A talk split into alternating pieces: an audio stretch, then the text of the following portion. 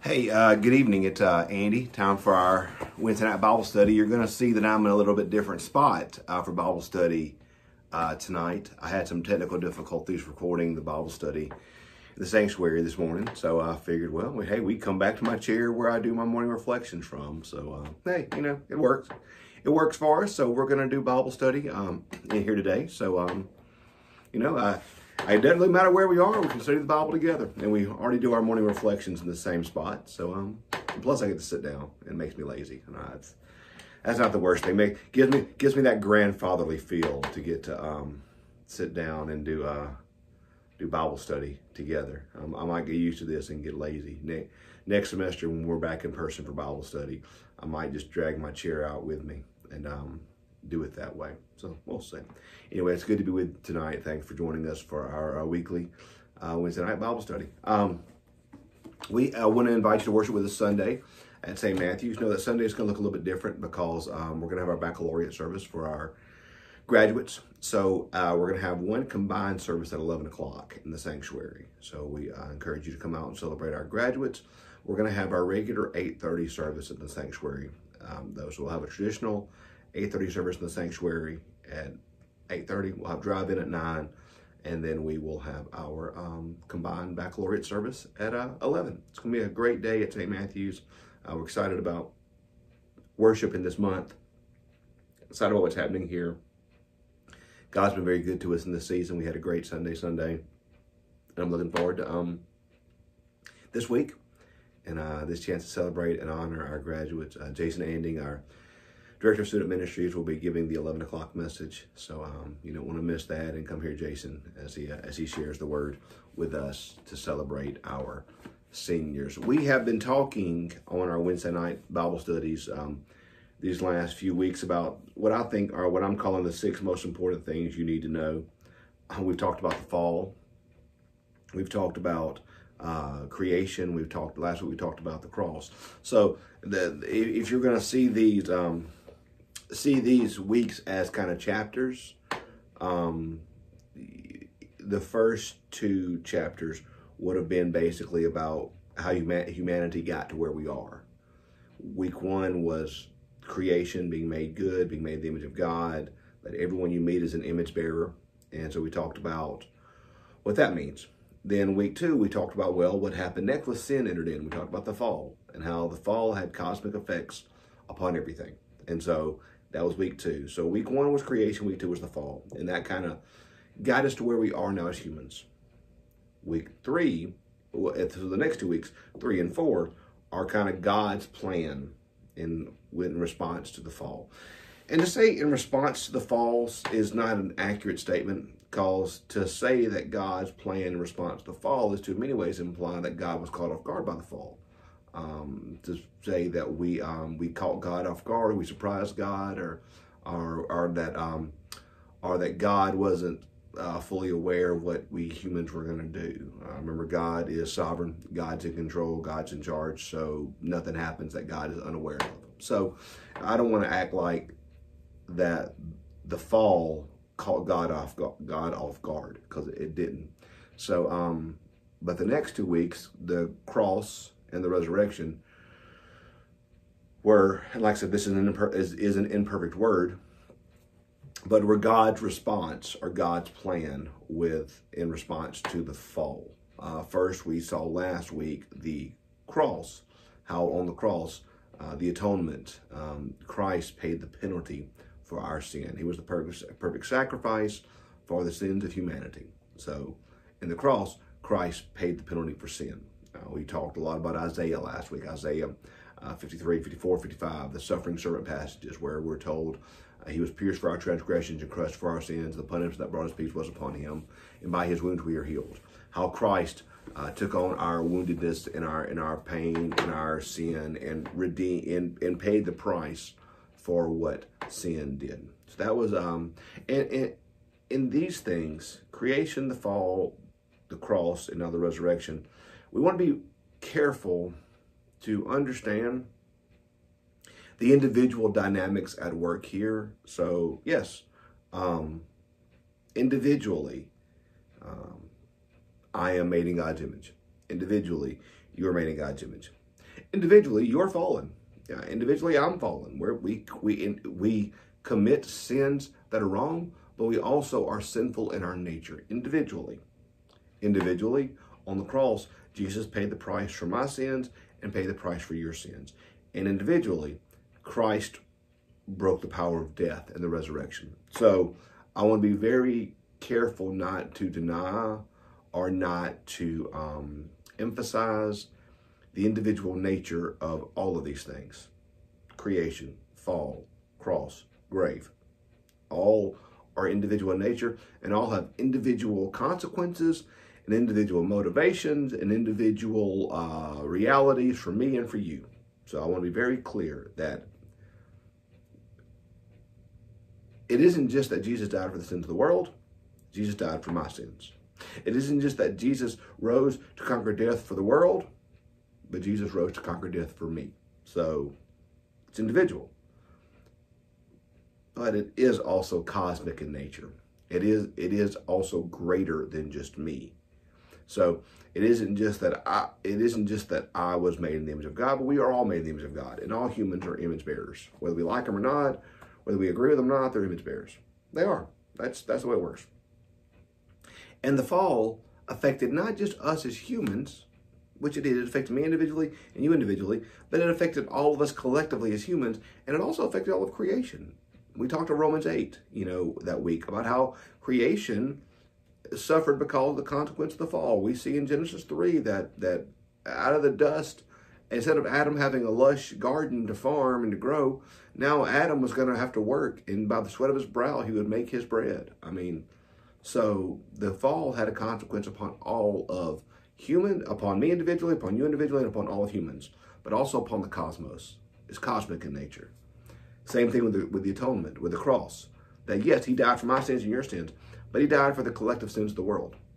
He died for the collective sins of the world, for the sins that had been committed pre-cross, the sins that were being committed at the cross, the sins that been, had been committed post-cross, if you will.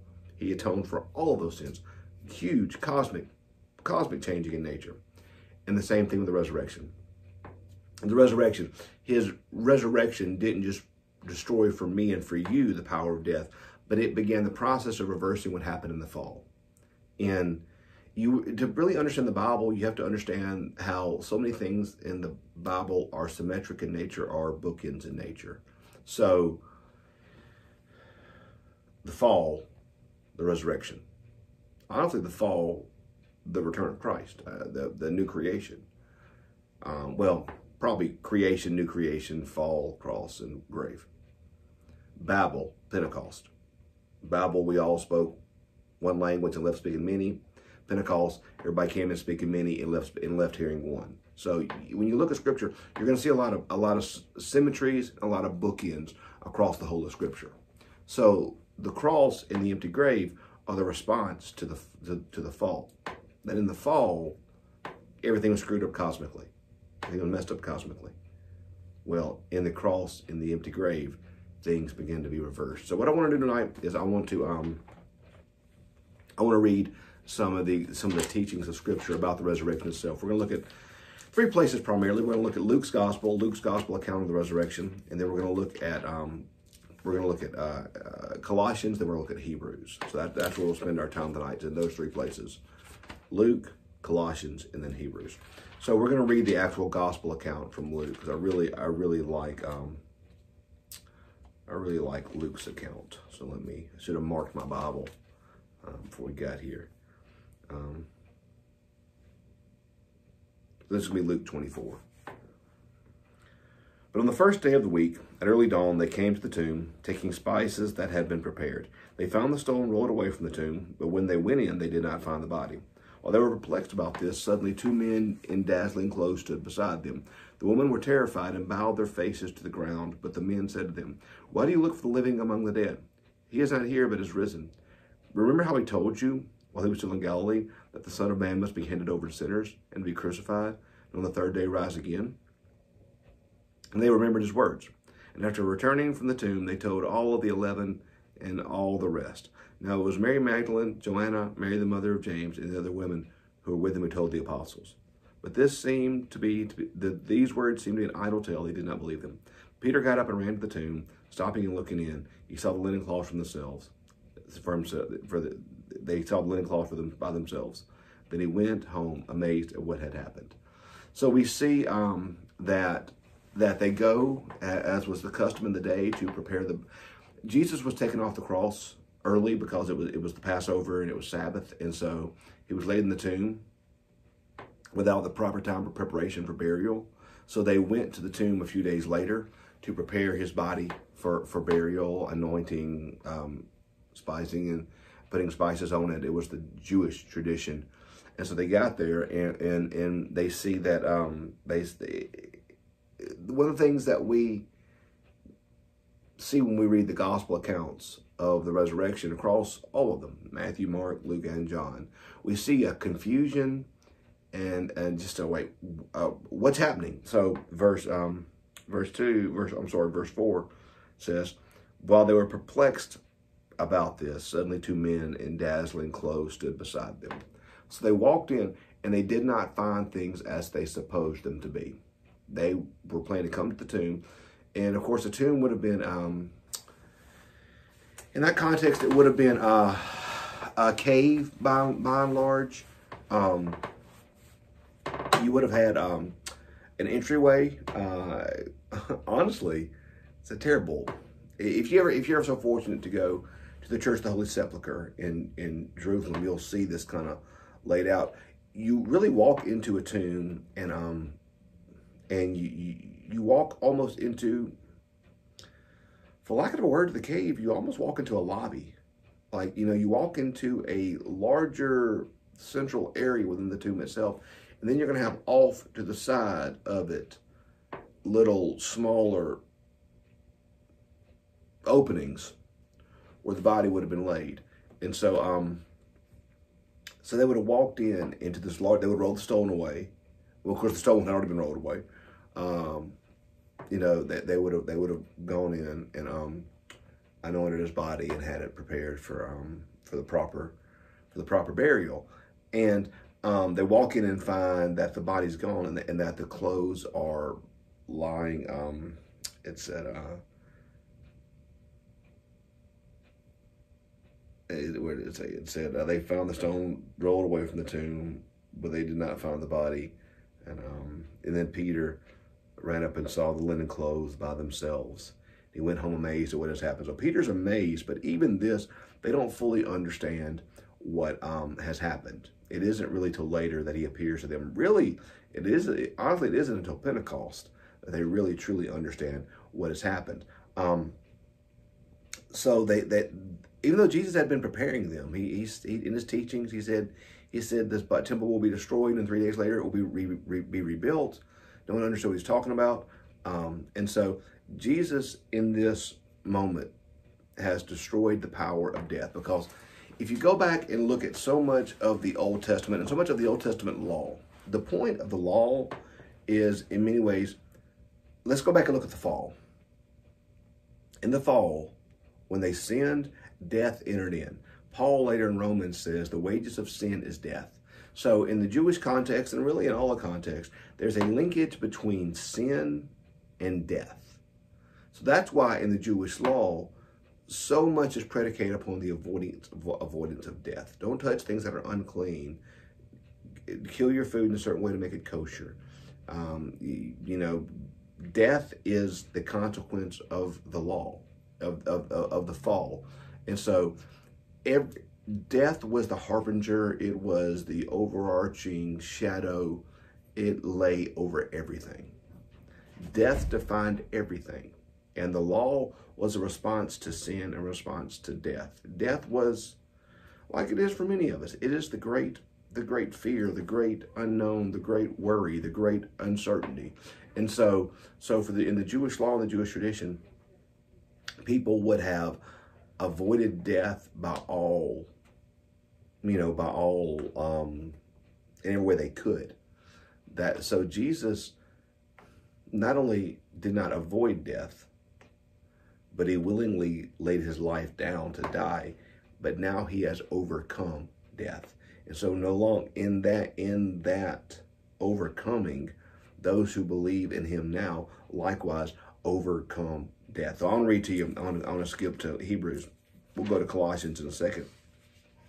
But I want to um, um, read to you from uh, Hebrews. Um, we're, we're going to turn to, pull up my notes here to make sure I'm telling you the right place. Return to Hebrews chapter 2, where, um, where he says this. Um, and since therefore the children of flesh, since therefore the children shared flesh and blood, he himself likewise shared the same things, so that through death he might destroy the one who has the power of death, that is, the devil, and free those who for all their lives were held in slavery by fear of death. So when he died and then rose again, he not only defeated the devil. So on the cross, on the cross, um, he paid the penalty for sin.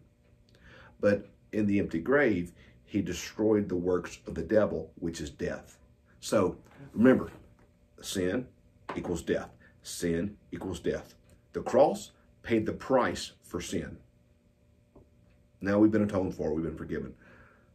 The empty grave destroyed the power of death. It destroyed the power of sin. So sin equals death. The cross takes care of sin. The empty grave takes care of death. So now it says, once again, it says, hear this again. Since therefore the children share flesh and blood, he himself likewise shared the same things, so that through death he may destroy the one who has the power of death, that is the devil, and free those for all their lives were held in slavery by the fear of death. So now, in the empty grave, he has destroyed the works of the devil, because the greatest work of the devil is death. The greatest work of the devil is death. Think of John 10 10. The thief comes to rob, to kill, and to destroy. Death is the ultimate domain, the ultimate work of the devil. So in the cross, in the in the in the cross, the sins of humanity were atoned for. In the empty grave, the power of the devil is forever destroyed. The Bible says that he has come to destroy the works of the devil. So so, through these two things, sin's taking last week the cross took care of sin.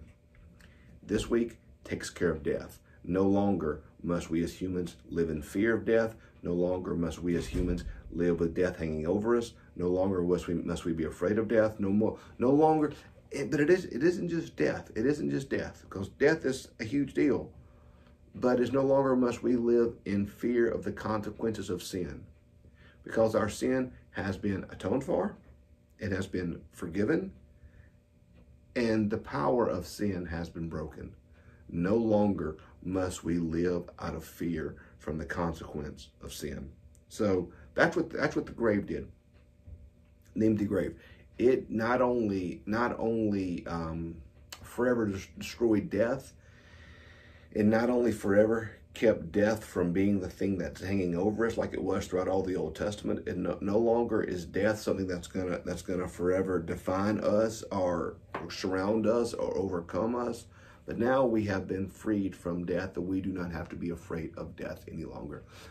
But it isn't just death. We no longer have to be afraid of sin any longer. We don't have to be afraid of the devil any longer because sins have been paid for.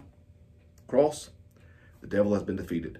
The empty grave no longer does the devil rule. Not that he ever did rule, but no longer does he have the does, does he have the myth of his ruling. He has been forever defeated and forever destroyed.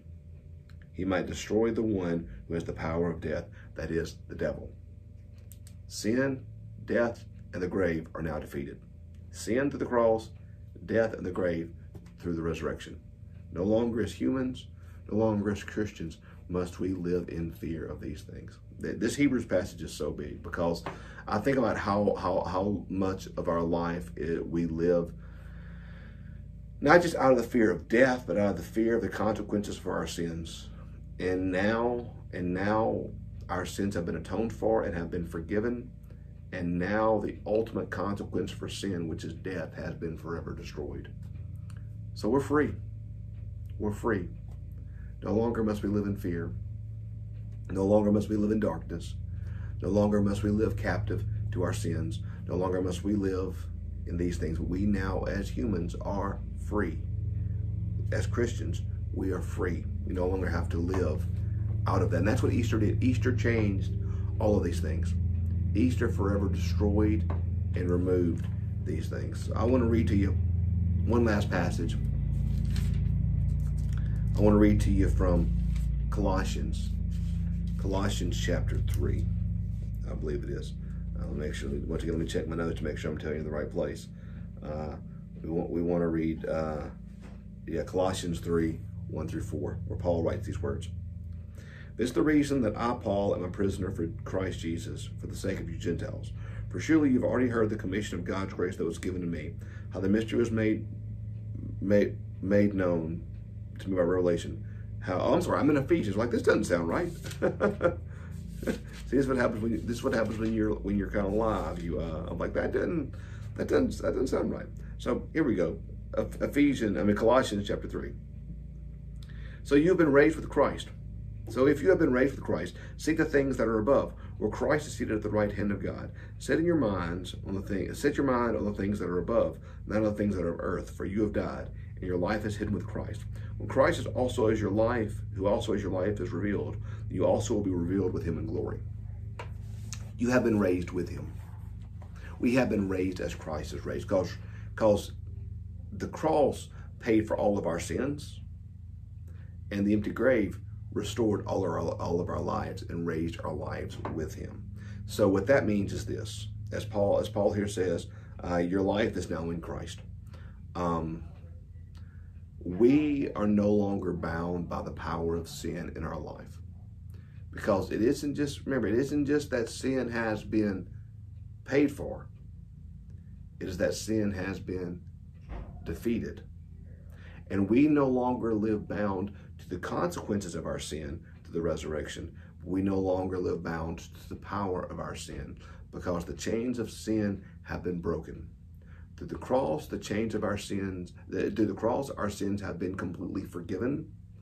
But through the resurrection, the power and the consequence of our sins has been broken. And we as Christians are no longer bound by our sins, and we can live free from our sins. As Paul says, if the Son has set you free, then you are free indeed.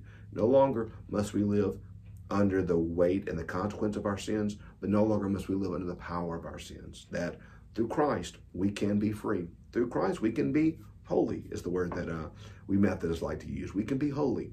Um, that holiness is not something that's just an act of will. You don't just bow up and say, "Well, today I'm going to be holy." No, our holiness is something that is um, that is uh, given to us through grace as we grow closer to God, as the grace of Christ works in our heart. It's something that happens through accountability, through people speaking into our lives. It's something that happens as we grow closer to Him. Our holiness is all, and our holiness ultimately is not, as Wesley would say, not perfect action, but perfect love. That the love of Christ fills our heart so that our there's no space for sin in our life because our heart and our life are so full of the love of God. So that's why for us to truly remove the power of sin in our life, to truly throw aside the weight of sin in our life, it isn't, we need to, in many ways, move from focusing upon our sin and focusing upon the thou shalt nots and focusing upon what I'm not doing and focusing on the place where I failed. We need to spend our time and our lives falling in love with Jesus. Because when we fall in love with Jesus, the love of Jesus so fills our heart, so fills our life, so restores our life, so restores us, that that love of Jesus in many ways drives out the sin that's within.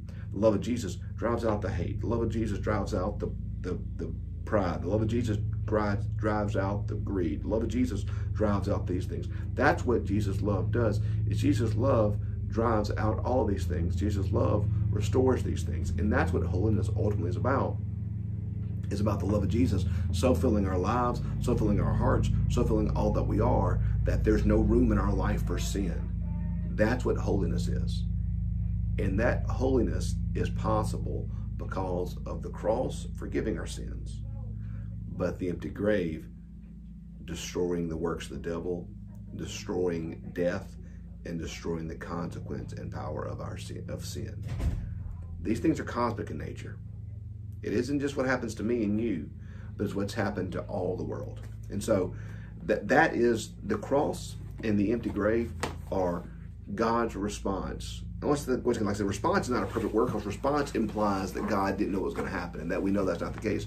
The Bible tells us that Jesus Christ was the Lamb that was slain before the foundations of the world. So we know that this was not just his caught off guard response to all this, but the cross and the grave were in, the cross, and the empty grave, were God's plan the entire time to destroy sin, to forgive sin, and to restore what sin has taken. Why is God doing all this? Because he wants us to choose to follow him. We were created perfect in the garden. Everything was great. But um, true love is love that is chosen. True love is love that is given a free will. True love is love is not is not something that the person doesn't have a choice. But God desires for us to choose Him, to choose His life, to choose His love, to choose His power, to choose His path. That's what God's desire is for us, is for us to choose. And so He has He has freed us, in that He has forgiven our sins to the cross, and He has freed us in that He has destroyed the power of sin, destroyed the consequences of sin, and destroyed the hold of sin to the empty grave.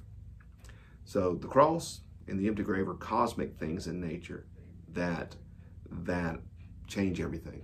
So uh, I hope in our lives we can know the power of forgiveness through the cross, and we can know the power of victory through the grave. Thanks for being with us tonight in Bible study. Join us for church Sunday, and uh, join us uh, for Bible study again next week. Thanks for uh, thanks for being with you. It's always good to be with you for Bible study. Have a good night.